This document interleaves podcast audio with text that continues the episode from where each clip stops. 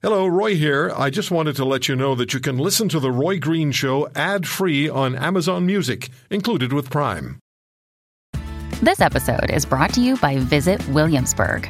In Williamsburg, Virginia, there's never too much of a good thing. Whether you're a foodie, a golfer, a history buff, a shopaholic, an outdoor enthusiast, or a thrill seeker, you'll find what you came for here and more. So ask yourself, what is it you want? Discover Williamsburg and plan your trip at visitwilliamsburg.com. I was in Cuba between February 20th and 27th on the, um, and there was really no conversation about COVID 19 down there. Uh, we were at a resort of about, I don't, about 2,500 people, probably. I uh, started a dry cough on the 25th of February. Um, the 26th of February, I started, I couldn't breathe. I woke up that morning, I couldn't breathe. I went to the doctor um, on site. Uh, they said my lungs were clear. Uh, they gave me um, a, an old uh, um, antibiotic called azithromycin. Uh, I took that about the first one at about 10 a.m. Um, by one o'clock, I uh, couldn't get out of bed. I had a temperature of 102.8. Um, I was very, very sick.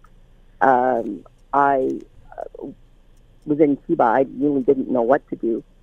So um, the next morning, I took um, cold meds and uh, ibuprofen. Went to the airport expecting um, uh, Sunwing to um, refuse me a flight. Uh, they didn't. Um, I masked and got on the plane and uh, I came home. Um, my temperature was, I think, over 103 at that point. Wow. Um, they didn't stop me at the airport. Um, I came straight through. I got home. I went to bed. Got. I was very, very ill. I called um, telehealth. They. I took a two and a half hours. No, excuse me. I called about eight in the morning. I didn't get them till close to midnight Oh, they called me back. Um, and um, when they did, they suggested I call Emerge. So I called RVH Emerge. They told me not to come in, to self isolate, um, and um, and that's what I did. I've uh, I'm out today, but that's 17 days. how, how are you feel? How are you feeling now? I'm extremely fatigued. Um, no more fever, um, and the cough is g- gone. Uh, yesterday I had a little bit of a cough, but um, uh, there were eight days I don't remember. Like it's not, it's not even my memory. And, and no, nobody's nobody's suggested they want to see you. They want to run tests No. on you. They want to do blood No. tests. Nothing. Doctor said the doctor said don't come in. The hospital said don't come in. No, um, my, they. I'm it's the stunned. I'm absolutely stunned at this. Yeah, I've uh, never been that sick in my life uh, from a flu or something like And that. and you and you got on an aircraft from Cuba back to Toronto, hundred percent. and you I, and you were uh, and you were they- and you were They sick. I wasn't sure I was going to be able to walk to the airport.